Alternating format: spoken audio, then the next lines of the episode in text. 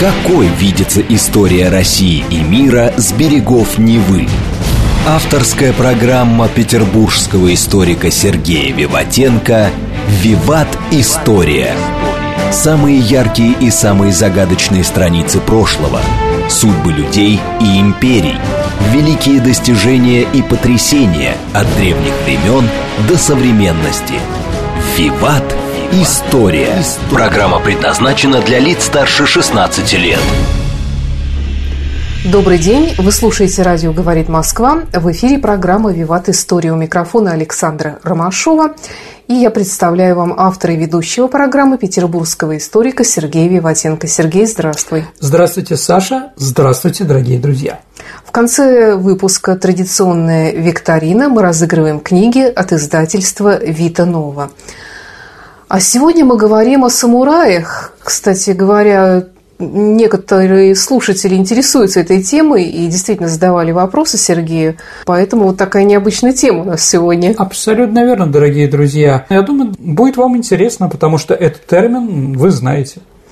Ну, знать-то знаем, но не все, наверное, имеют представление о том, кто такой истинный самурай. Ну, в общем, правда.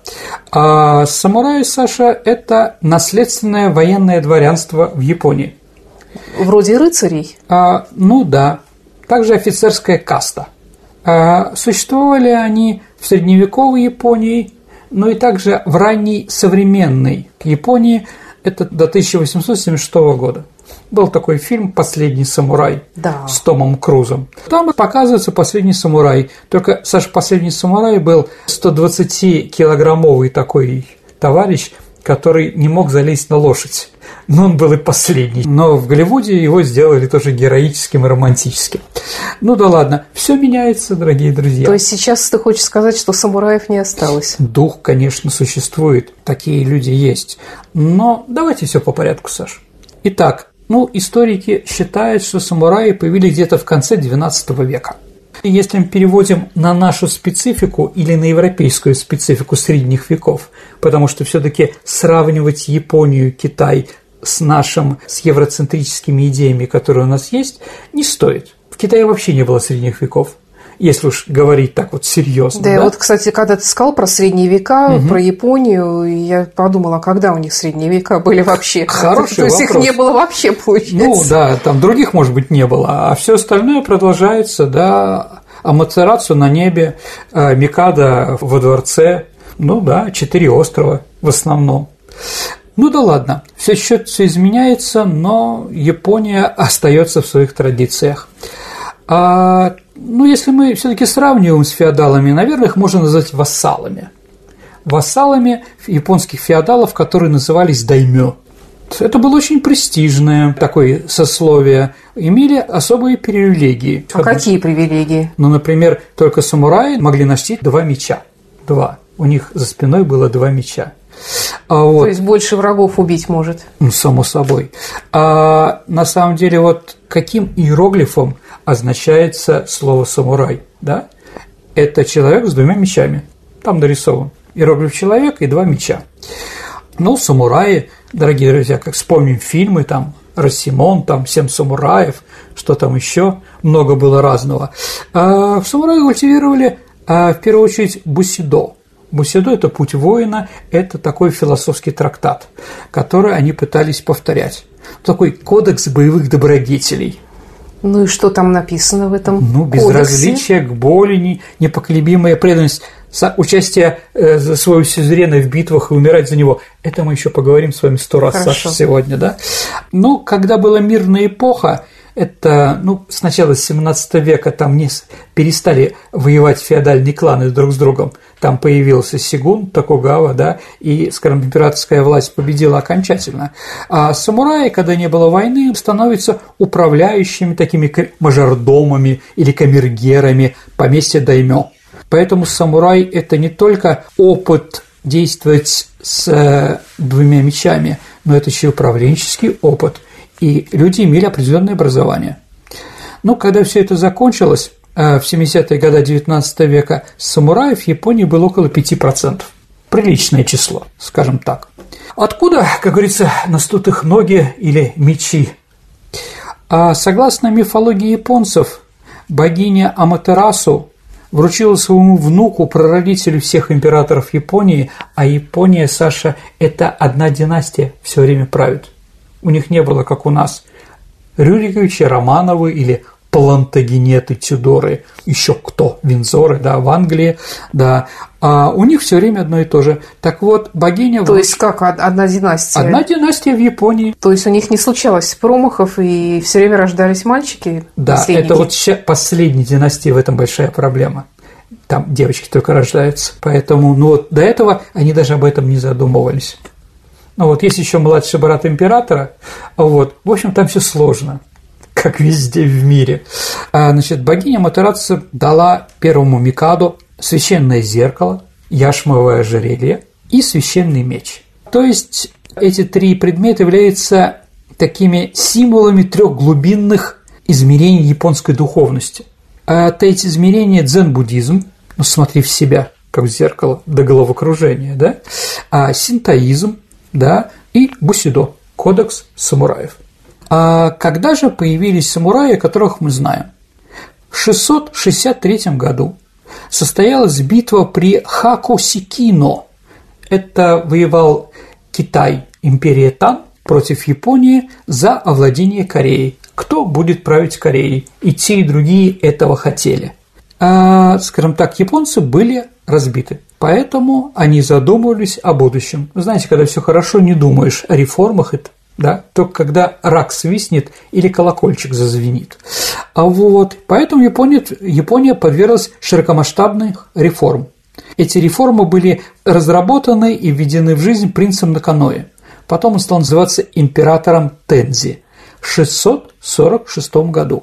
И благодаря этой реформе японская аристократия переняла политическую структуру, бюрократию, культуру, религию у династии Тан, у китайцев.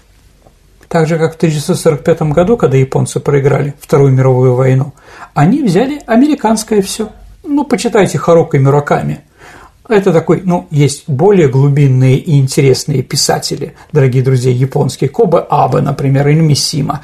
Но здесь как раз вот американизированный японец, его главный герой, да, с этими пивами, разными игральными автоматами и многим другим. Вот, пожалуйста, да, японцы приняли у Америки тоже все, как это сделали в 646 году, беря что-то от Китая.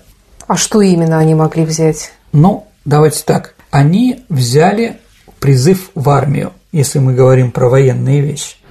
А призыв армии, который был в Китае.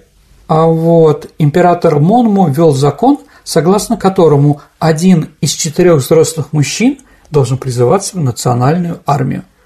Эти солдаты должны поставлять с собой в армию нести собственное оружие, а за это, если они призывники, они освобождались от пошлин и налогов. Ну, такое дворянство. Давайте, дорогие друзья, я не хочу а, говорить нашими терминами, но что-то напоминающее дворянство. Это была одна из первых попыток имперского правительства сформировать организованную армию по китайскому образцу, как это было в Китае. А более поздние историки, конечно, это не называют самураями, это имеет другой термин – Гундай Сей, по-моему, так называется. А, кроме этого, появился еще кодекс Тайхо, свод законов, который поделил все должности в Японии, Саша, на 12 рангов – у нас в табеле ранга был да, 14, да, да, а да. у них 12. Ну, там еще, конечно, по-японски, там каждый ранг еще делился на 2. В общем, наверное, можно говорить о 24. Ну, в общем, это не важно. А, так вот, люди ниже шестого ранга назывались самураями, чем бы они ни занимались. Такое название. Слово «самурая» не имеет военного какого-то названия. Это скорее чиновники, которые занимаются повседневными делами. Это гражданские государственные служащие, но в то же время в этот период и самураями стали называться и воинов. В японский язык, Саша, воин, боец, солдат, называется буси. От этого буси до – путь воина переводится, да? А вот, или буке, что означает военная семья, рота. Это слово обозначал китайский иероглиф, который переводится как «ждать, сопровождать людей». То есть это люди, которые сопровождают императора. То есть они чиновниками могут кто угодно. Так вот, э, этот, эти люди сопровождения назывались сабураю. Ну, самураи от этого произошло. То есть, еще раз, это термин, обозначающий те, кто служат в непосредственной близости к знати. И впервые слово «самурай» в нашем понятии как «воин» появляется в X веке. Законодательство японское разрешило самураю безнаказанно убивать на месте простолюдина, который неприличным образом ведет себя по отношению к членам воинского класса. То есть изначально, Саша, появляется клановость. А чтобы сказать о самураях, надо сказать еще о другом. Без этого самурая не понять. В этот же период, Саша, а, развивается традиция японского кузнечного дела с использованием ламинированной или свайной, как называется, стали.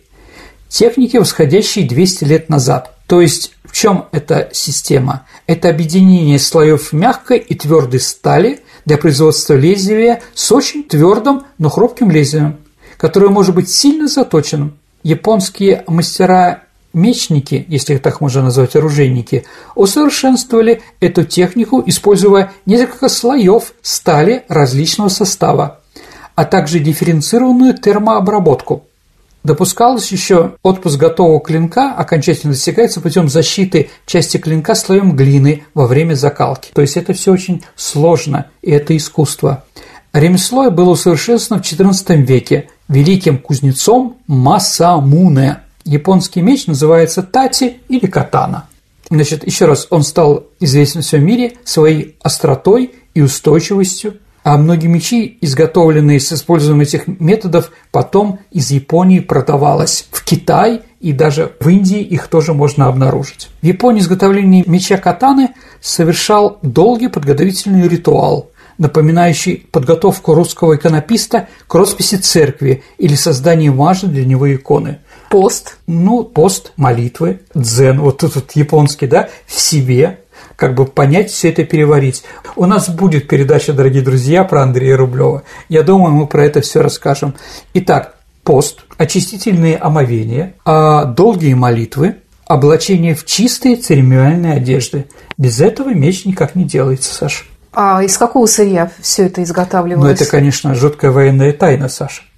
Но примерно считается особый песок, красное дерево, ну кроме руды, да, магнолия, кожа акулы, шелковая лента. Эти ингредиенты действительно так важны для состава стали? Там не только сталь. Это ингредиенты важны для того, чтобы твой меч а, имел душу и мог выполнять те приказы, которые ты перед ним ставишь – убивать. Понятно.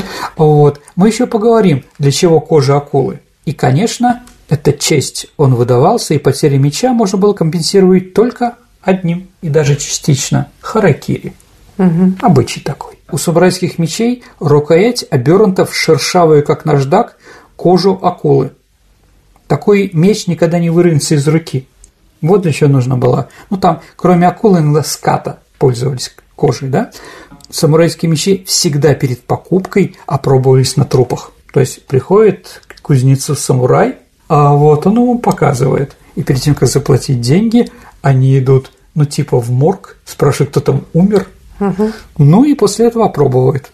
Культ самурайского меча в Японии, Саш, так высок, что дотронуться до клинка без разрешения хозяина – это оскорбление, это смерть. Если кто-то задевал своими ножными ножны вашего меча, это было достаточной причиной, чтобы напасть на наглеца без предупреждения. А вот это обстоятельство постоянно приводило к возникновению уличных дуэлей поединков. Японцы придумали, как уменьшить вероятность соприкосновения клинков у идущих друг на встречу самураев. Как ты думаешь, Саша, как? Не имею представления. Они придумали левостороннее движение. А, вот как. Да, поэтому меч всегда с правой стороны. И они другими частями А ты же сказал, что у них два меча. Они оба за плечами – за одним и за другим плечом. Это не важно, они не висят как таковые, да, но так шансов больше, что они не соприкоснутся. Начало выделения самураев как особого сословия обычно датируется периодом правления в Японии феодального дома Минамонта, это XIV век. А предшествовала этому затяжная кровопролитная гражданская война. Японцы называют смута гэмпэй. Она происходила между феодальными домами Тайра и Минамото и создавала предпосылки для установления правления самурайского сословия с верховным военачальником Сигуном во главе. То есть это император. Он живет у себя там в Эдо, потом в Токио. Его никто не видит, его уважают, за него умирают. Но борьба между кланами к императору не имеет отношения. Кто сильнее, тот становится сигуном, тот и победил. Да. Вот, поэтому именно сигуны руководили Японией, а не император. Но золотым веком самурайства считается период от первого сигуна до войны Онин. С одной стороны, это был мирный период, не считая попыток монгольского вторжения, а с другой, численность самураев все же была не так велика, а вот, что позволяло самураям иметь высокий статус.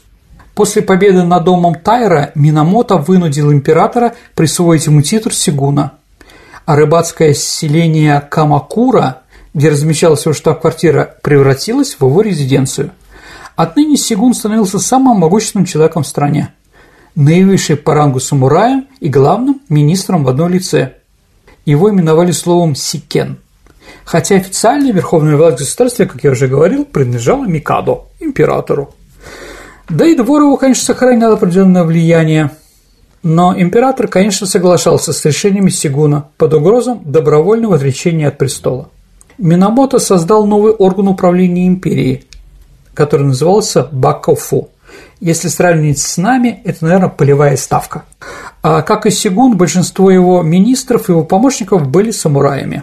Благодаря этому дух самурайского сословия проник во все сферы общественной жизни Японии – Титул самурай в феодальной Японии передавался по наследству. В самурайском роду воспитание будущих воинов происходило в соответствии с самурайским кодексом чести Бусидо с малых лет. В раннем возрасте сын самурая вручалось один или два, в зависимости от положения отца, небольших деревянных меча. Это учило мальчика уважать свой меч, символ принадлежности к классу воинов. А большое значение придавалось конфуцианству. Еще раз, японская психология и религия, она опирается на, на первоисточник китайской религии конфуцианства. По одной из положений конфуцианства дети обязаны почитать и уважать родителей, не пререкаться с ними, даже если родители не правы или дурно относятся к детям, их нельзя огорчать. Задача воспитания в детях долга сына – оякоко, это по-японски было не только развитием уважения к родителям, но и созданием преданности императорам, который считался отцом воина. Долг сына является опорой верности вассала господину. Не меньше, чем отца, почитался и наставник будущего самурая, ну, такой сенсей. Да? Авторитет учителя был крайне велик, его указание исполнялось без пререканий. В Японии есть такая пословица «Родитель тот, кто дал мне жизнь, а учитель тот, кто сделал меня человеком». Часто отец велел будущему самураю для развития храбрости идти ночью на кладбище или на территории какой-то земля или каком-то лесу, о котором ходила дурная слава, где обитали призраки, демоны. Мальчиков водили на публичные наказания и казни. Кроме того, по ночам устраивали смотр отрубленных голов злоумышленников. При этом будущий самурай был обязан поставить свой личный знак для подтверждения того, что он правду сюда явился. Слушай, какая жестокая все-таки страна Япония. Ну, в общем, да, с одной стороны. А для становления у мальчиков стойкости и упорства их принуждали выполнять очень тяжелую работу, не спать по ночам. А зимой ходили без обуви, вставали с рассветом, голодовка считалась полезной. Данное воспитание развивало у будущих самураев бесстрашие, хладнокровие, эмоциональную стойкость, благодаря чему самураи не теряли четкой мысли даже в самых сложных ситуациях. Будущие самураи были обязаны постоянно тренироваться, совершенствовать искусство владения оружием, иметь большую силу и ловкость. Но от юных самураев, как такой экзамен, что ли, да, что от них требовалось, превосходное владение приемами сражения на мечах и копьях, уметь стрелять из лука, джао-дзицу, японская борьба, да, уметь хорошо сидеть в седле, понимать тактику ведения боя. Обучение будущего самурая, как правило, начиналось в 8 лет, а заканчивалось в 16. С этого момента он совершеннолетний. К этому времени подготовка будущего самурая считалась законченной. Ему вручали настоящие мечи для боя, комплект дайсё, катана и вакидзаси. А кто ему вручал? Учитель. Угу. Ну, или отец. Ну, на самом деле, тот и другой мог вручить. С которым он обычно обязан не разлучаться до конца жизни. А вот если девушка самурай, то она получала короткий кинжал кейкен. А что, девушки тоже были самураями? Да. Их было немного, они не принимали участие таких в активных, но они тоже были. А вот, и вот этот кейкен тоже означал знак принадлежности женщины к самурайскому сословию. Но если у тебя мальчик не родился, надо что-то делать. А вообще у самурая какая-то личная жизнь была? Ну, семью он мог создать? Конечно, семью он мог создать. Давай так, с самого начала, во время обучения с 8 до 16 лет, вокруг него было так называемое сюдо. Это гомосексуализм.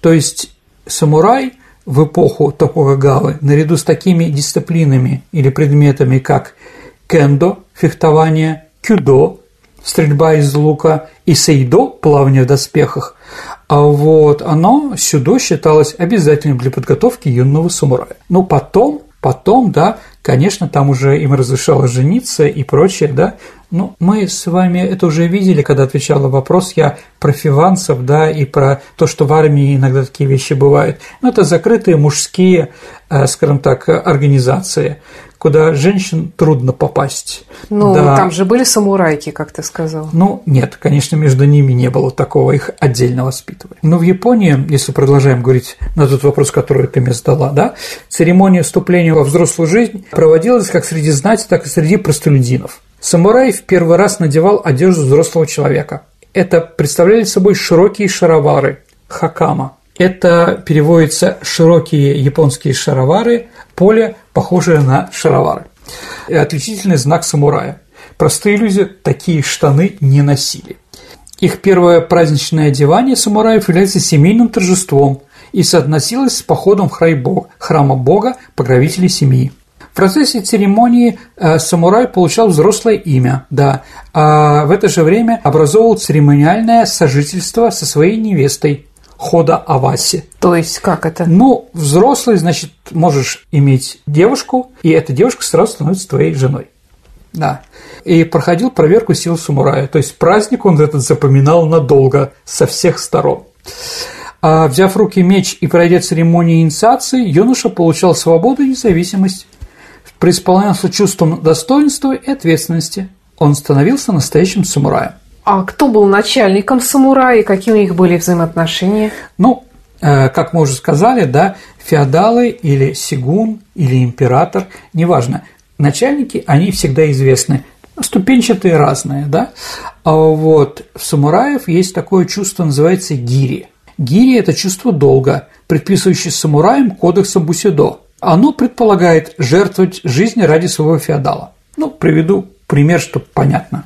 Но вот специально для тебя. У одного знатного японца загорелся дом, в котором хранились ценные реликвии.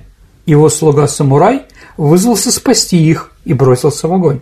После пожара нашли тело погибшего самурая, но реликвии были спасены. И как же? А самурай сделал себе харакири, чтобы спасти драгоценности, и засунул их себе в живот. Огонь, ну как плава лагуна в пятом элементе. А вот огонь не смог достать реликвии в распоротом животе. Прекрасная история. Я рад, Саша, что тебе понравилось. Ну а как насчет военных дел? Что происходило? С кем они воевали? Ну, давайте тогда? так. Ну, феодалы друг против друга в основном. Когда какие-то враги а, приходят. то есть не против китайцев? Ну, китайцы, китайцы, они за Японским морем, они далеко. Там монголы могли прийти, там, да, но это уже другие а истории. А воевать-то с кем-то надо, и Конечно, поэтому они друг да. с другом. А, ну, вообще, привычный нам образ самурая, который я тут уже красочно рассказал тебе, Саша, ну, наверное, укололся не сразу. Точнее, первоначальной основой для воинов была техника кюдо, то есть путь лука. То есть, главное, что его сначала их учили – быть лучниками. Для нас же ассоциация немножко другая. Вытащил меч и пошел рубить. Мечи у самураев появляются позже. И понятие бусито – путь воина, да, семимичное выражение – путь лука и стрел – и это не случайно. Самурай Мусаси однажды не заходил с собой меч, и во время перевозки создал подобие меча из весла, и отбивался он этим веслом. Поэтому у самураев есть такая поговорка «самурай без меча подобен самураю с мечом, но только без меча». Мусаси легко одолел соперника и обрубком весла. Считается, что после этого случая Мусяси окончательно перешел на использование деревянных мечей в поединках. Сергей, давай отвлечемся немножко от э, самураев, харакири и прочего и послушаем новости на радио «Говорит Москва». Надеюсь, они будут более светлые. Какой видится история России и мира с берегов Невы? Авторская программа петербургского историка Сергея Виватенко «Виват. История». История. Продолжается программа «Виват История». В студии автор и ведущий программы «Петербургский историк» Сергей Виватенко и я, Александра Ромашова. Герои сегодняшней программы – самураи. Возвращаемся в японскую действительность. Однажды японский самурай Тадамори вне всяких правил этикета явился к императору с мечом. Это оскорбление, он должен умереть. То есть то, что он с мечом явился к императору? Да, ну, конечно, он может его убить. Поэтому, если к императору, то без меча. По приказу императора осмотрели его меч, оказалось, что Томадори не нес никакого наказания, потому что это был деревянный меч. С деревянным мечом можно ходить, но это красиво. Понятно, трудно отбиваться, хотя возможно, да? Ну или вот еще, молодой самурай Ходзе Дзинсуки мечтал отомстить убийце своего отца, а тот был лучший боец Японии, то есть 99% что он не выживет. Но так как исход обычного поединка никаких сомнений не оставлял, Ходзе стал готовиться и ценой огромных интеллектуальных усилий нашел иной, свой единственный путь к победе. И в конце концов блестяще выполнил свой замысел и заколол, зарубил этого человека. Он тренировался целых три года, Саш. А вот в упорных тренировках он обрабатывал одно и то же движение. Что же он придумал?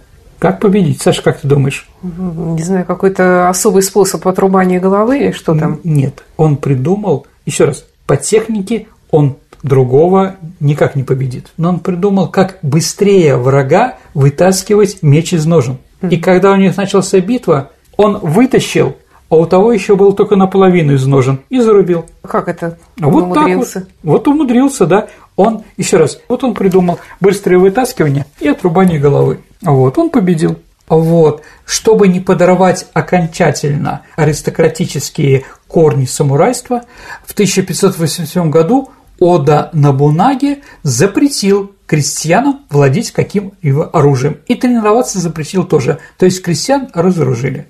Поэтому в фильме «Семь самураев» крестьяне просят у семи самураев помощи да, э, в борьбе с бандитами местными. Да? А на что они жили, самураи? Ну, давайте так. А когда сословие самураев получило четкое оформление, то наиболее привилегированные слои самураев, хатамото их называет, то есть под знаменем, а вот а они получали землю, да. А но основная масса самураев, которые являлись вассалами князей, чаще всего не имели земли, а получали от княжества жалование рисом, то есть чашкой риса. Ну, там может быть одна чашка риса, может быть тысячи чашек риса, но зарплата была именно в рисе. Ну, давай, Саша, поговорим немножко о душе самурая. Ну, Бусидо, путь воина, как мы уже говорили подробно, перечислял все, что должен делать японский воин. Но одно из первых предписаний, да, утром и вечером, до и после еды, самурай обязан был чистить зубы. Мы, если говорим о душе, в трактате Идзана Дайдодзи Будда Синсю а, сказано, самурай должен каждое утро приводить волосы в порядок и правильно брить лоб. Он должен всегда носить подобающую случаю церемониальную одежду, иметь при себе два меча и веер на поясе. Угу. А... Это от мух, от если ему жарко, да? Ну, это еще ну, знаки. Как дама, да? Ну, да. А, на самом деле, Саш, как женщины кадрили офицеров да, ну, это понятно. на балах. Веером. Веером. Также это, эти какие-то знаки, и можно передавать друг другу. Тоже кадрили офицеров? Нет, они просто сообщали там, что враг э, на 11 часов, да, сверху, или еще что-то. То есть не словами, а именно вот так вот. Дальше, что можно еще говорить о душе? Так, будет написано, самурай должен быть холоден, как его меч, но помнить об огне, в котором он выкован. А вот, ну а душе самураям позволялось посещать проституток. Но и здесь были свои ограничения. Например, самураю, Саша, рекомендовалось выбирать только неряшливую проститутку, ибо Только такая женщина может принести двоякую пользу. Какую? Ну, во-первых, женщина останется довольна и получит деньги, то, что ее наняли, да? А вторая, сам, самурай не потеряет из-за женщины голову. То есть похуже надо выбирать. Да, да, да. А вот некий молодой самурай, собираясь на войну, радостно воскликнул «Я иду, отец, в бой! Я забыл жену и семью!»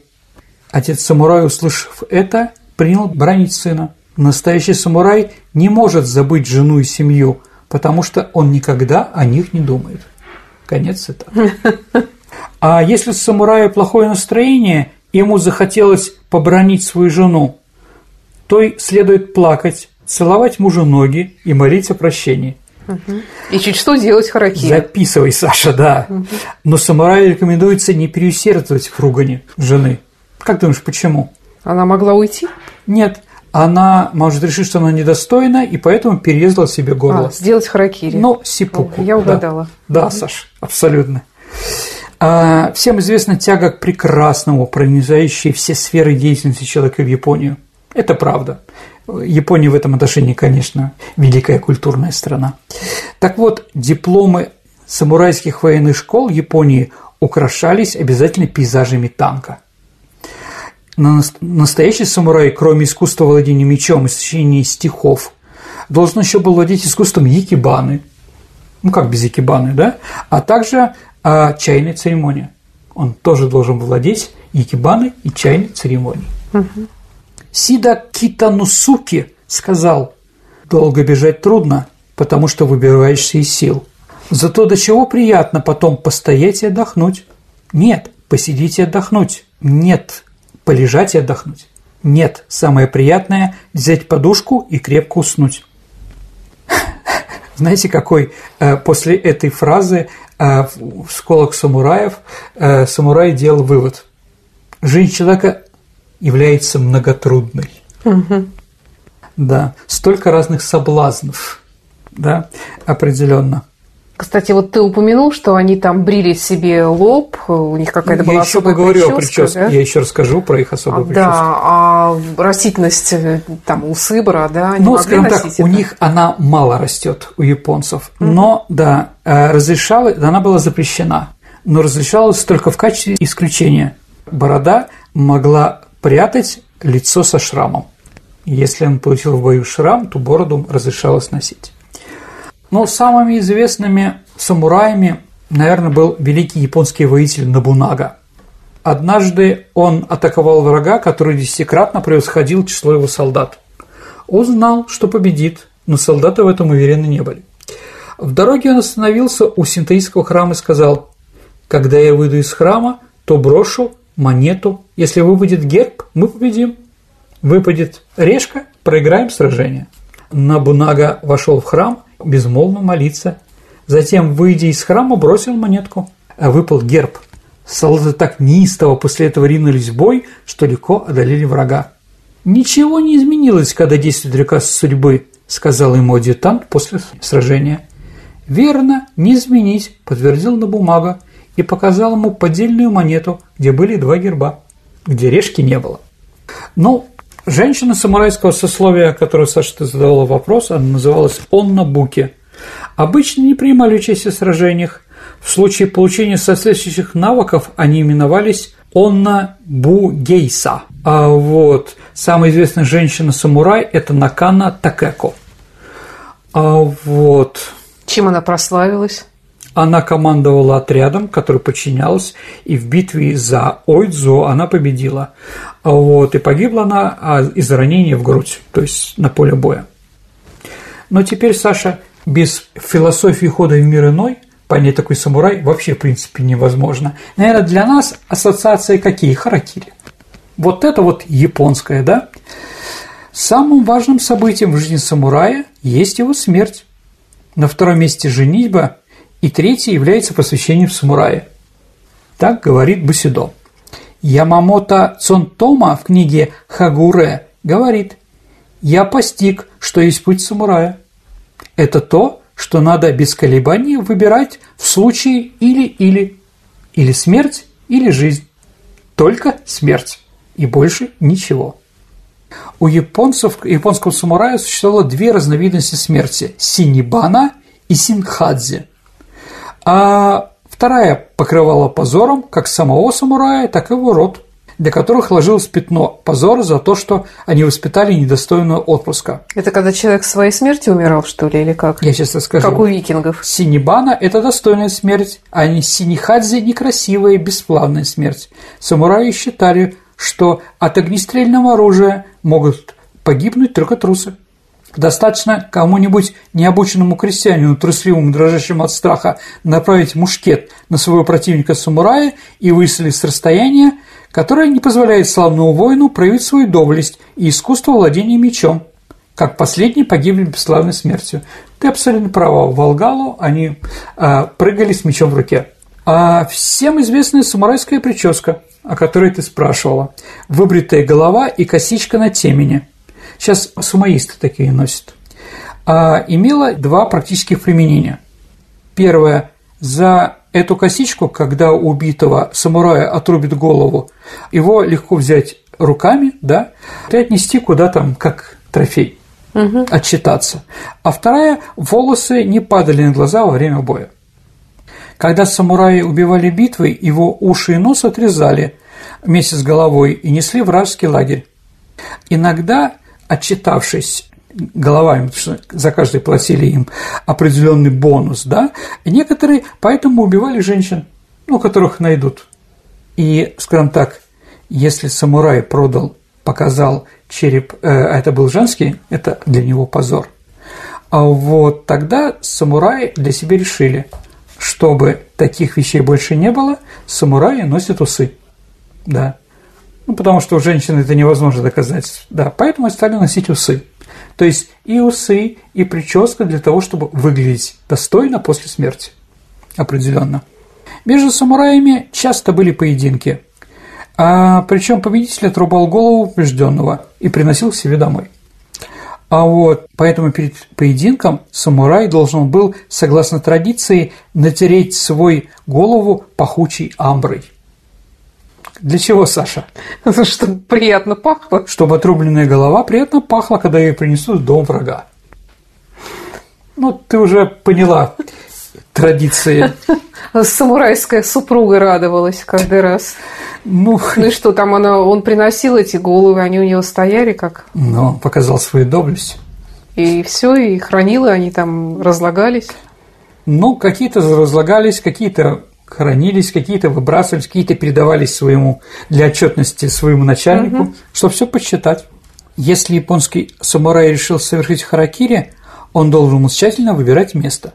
Например, Саша совершать харакири на татами, на белой циновке такой, да, а, имел право только тот, кто был полностью свободен от всяких грехов. То есть он, ему нечего сказать плохого перед смертью себе. А вот, как думаешь, почему? Не знаю. Белая циновка и кровь. Ну, кровь, да. Красная кровь пролита на белой татами – это цвет императорского флага, да. который нельзя сквернять даже какими-то какими-то глупостями, которые у тебя были до этого а, в жизни. То есть харакири не делалось спонтанно, оно делалось продуманно, с подготовкой. Ну, дорогие друзья, я, конечно, сейчас могу рассказать, есть у нас время. Конечно. А, ну, давайте так. А, харакири человек совершает, а рядом другой самурай. То есть, когда он вонзает себе в живот меч этот, да, то рядом, рядом стоит другой э, самурай, который мечом бьет его по голове, чтобы убить, чтобы он не мучился от боли. Конечно, самурай может делать и отдельно, но это уже высший пилотаж. Не всякий такое возможно, да? А вот в период правления дома Тукагава, это 17 век до середины 19-го, а, когда внутренние феодальные войны были прекращены, ну и воевать было не с кем, а военные отряды самураев использовались главным образом для подавления крестьянских восстаний. А вместе с тем Даймо не нуждался в таком большом количестве самураев, которые существовали ранее. Вот. И число самураев в военных отрядах сокращалось. Часть самураев превращалась в ронинов – это средневековый самурай, лишившийся сюзерена, да, а вот деклассированный самурай, да. А Ронин часто переходили на положение горожан, занимались ремеслом, торговлей и другим деятельностью. Иные самураи пополняли ряды ниндзя. Ниндзя – это наемные убийцы или разведчики. Как их использовать, смотря, да? Процесс внутреннего распада сословий самураев э, заметно усилился где-то, наверное, с середины XVIII века. Развитие мануфактурного производства, усиление буржуазии приводили к постепенному экономическому вырождению самурайства. Все больше и больше самураев и даже влиятельных даймо попадали в долговую зависимость от ростовщиков, что тоже не делало самураев как бы великими. Да, своего рода комплекс неполноценности, порожденных в самураях, переходил в их странное поведение и находил в обострении тяги к традиционным духовным ценностям. Повсюду возникали разнообразные школы воинских искусств. С новой силой вспыхнул угасший во время международных войн интерес к философии, живописи, гравюре, изящной словесности. А культ, да, если мы говорим, да, что связано еще с самураями, это культ сакуры, вишни, да, а вот, он вообще культ был самурайским, поэтому, когда произошла Мейдзи буржуазная революция, то одной из тех шагов, которые предприняла новая власть, они стали вырубать вишневые сады. Но это остановилось какое-то время, но это тоже было понятно, чтобы ничего не связано было с самураями. А вот те самураи, которые владели землей, ну, госи, да, а они стали помещиками после этих реформ, да. Остальные, ну, да, ушли пополнять кадры чиновников. Из самураев состоял в основном офицерский состав армии и флота – Кодекс Бусито прославил прославление самурайской доблести и традиции, культ войны – все это составляло часть идеологии металлистской Японии до конца Второй мировой войны. Ну, русско-японская война, осада Порт-Артура, лучший военачальник у них генерал Ноги. И вот Ноги берет, э, берет Порт-Артур, его награждают, он самый популярный, но он делает себе харакири. Зачем? А, умер император, которому присягал. То есть даже в праздник они думают о смерти. А вот. Как больше появляется огнестрельное оружие, тем меньше самураев добегает своим мечом до врага. Ну, конечно, подвиги, храбрость офицерского состава Японии в годы Второй мировой войны, конечно, всем известно. Ну, у нас была программа про камикадзе, я думаю, что это тоже как-то связано с да, этой вот философией. Конечно, конечно, дорогие друзья. Но мы, может быть, сделаем еще передачу о, о боевых действиях э, на Тихом океане там разные были истории, но офицеры были очень достойны, они всегда наступали перед своими солдатами, показывали. Поэтому очень много их было а, убито. И в 1947 году, во время оккупации, когда японская армия была ликвидирована, то термин «самурай» тоже вышел, он был запрещен новыми американскими хозяинами. Больше как бы самурая как, как таковых нет. Конечно, многие соблюдают традиции, в том числе из офицеров и армии флота, но армия и флот Японии очень маленькая. Но знаменитый писатель Мисима, да, который э, пытался в 1971 году, по-моему, поднять переворот, вернуть императору власть, да, когда все отказались слушать, он при всех сделал харакири. Считается это последним таким харакири, вот, который был сделан самураем. А что, сейчас они уже не делают себе делают, харакири? Делают, но это менее гласное, да, за какие-то другие вещи происходят. Но основном... тоже, тоже умение надо иметь. Конечно. Уч, учат их этому, что ли? Ну, конечно, учат. Но известная история, я про другое расскажу, но все равно про то, что говорить. Конечно, они все это учат. Понятно, что они смотрят все это и в интернете и прочее. А, как известно, что наш отечественный турист пришел в лавку, у него лопнула молния. Ему дали нож для харакири продать. Ну да, что же делать? А сам термин самурай, самурайский, что это означает? И ну, еще что-то называется, наверное, тоже самурайский меч, там что ну, еще у них самурайское? А, значит, японский краб называется самурай, да, похож на самурая в чем-то. Ну, японцы находят, видимо, да. А вот и считается, что этот краб реинкарнация душ самураев, погибших при сражении при Донаура в 1185 году. Поэтому, если японцы, а морепродукты у них достаточно популярны, именно такого краба, не камчатского, да, а именно такого краба ловят, они обязательно отпускают его в море. То есть этого есть нельзя. А дальше еще в Японии популярно такое блюдо, как икизекури. Это поедание живой рыбы, карпа. Вот. От карпа отрезают тоненькие кусочки, делают сашими и едят. А при чем тут какая связь с самураями? А карп терпит, как самурай. У него же от живого отрезают. Да, поэтому карп тоже самурайский. Угу. Определенно. А вот. Э, Сергей, вот ты все время ссылаешься на фильм «Последний самурай», а есть еще какие-то фильмы, есть ли книги, которые стоит почитать об этом ну, деле? Расимон, Акогагава, Риноски, «Семь самураев», фильм Акира Курасавы. Ну, Расимон тоже фильм хороший. А Мафуи, а актер японский, конечно, шикарно сыграл в этих фильмах. Саша, помнишь фильм такой «Телохранитель»? Уитни Хьюстон.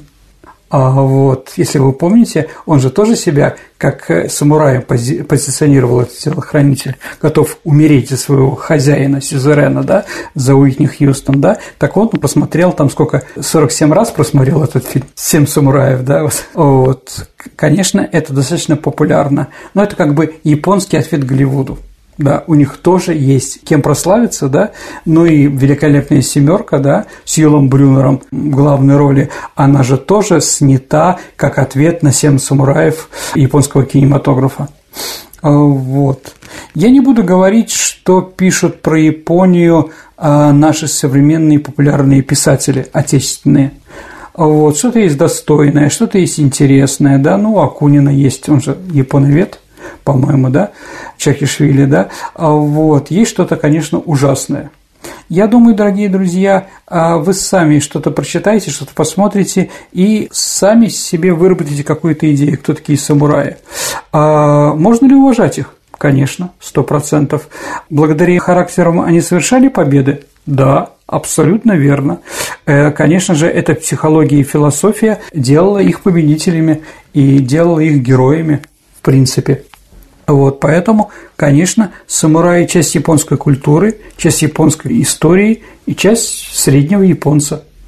Конечно, сейчас молодежь пытается быть европезированной и прочее, но к определенному времени японцы возвращаются на круги своей культуры.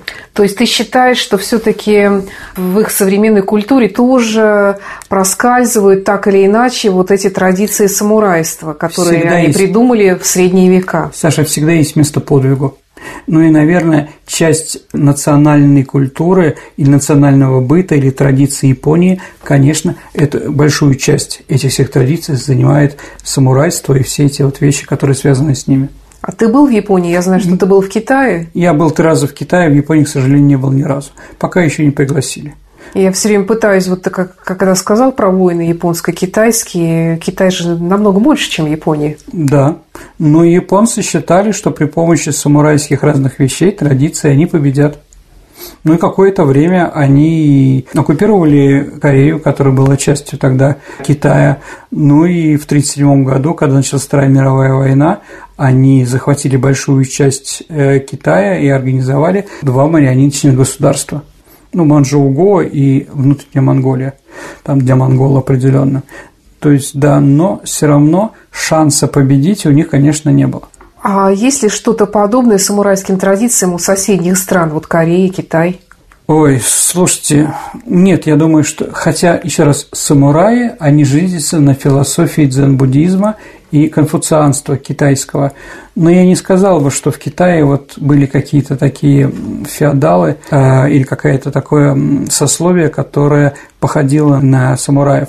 Поэтому, может быть, оно нам так и интересно. Спасибо, Сергей. Ну а теперь переходим к нашей викторине. Мы разыгрываем книги от издательства Витанова.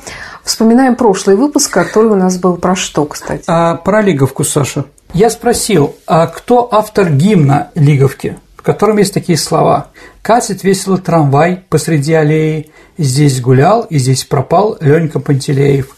Жалко, что его не знал папа Гелеровский». Да, вот действительно это одно из ранних произведений Александра Забаума, которого мы любим. Да, есть ли у нас правильные ответы, Саша? Да, есть. Владимир Николаевич. Поздравляем. А сейчас новый вопрос. А Итак, мы сегодня говорили про самураев. Самурай должен следовать пяти постоянствам – гуманности, справедливости, благонравию, мудрости и правдивости.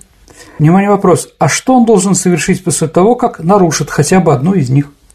Ваши ответы отправляйте на наш электронный адрес радио Виват Собака Mail.ru, либо вступайте в наше сообщество ВКонтакте, и там всегда есть возможность отправить ответ в личном сообщении Сергею Виватенко или мне, Александре Ромашовой.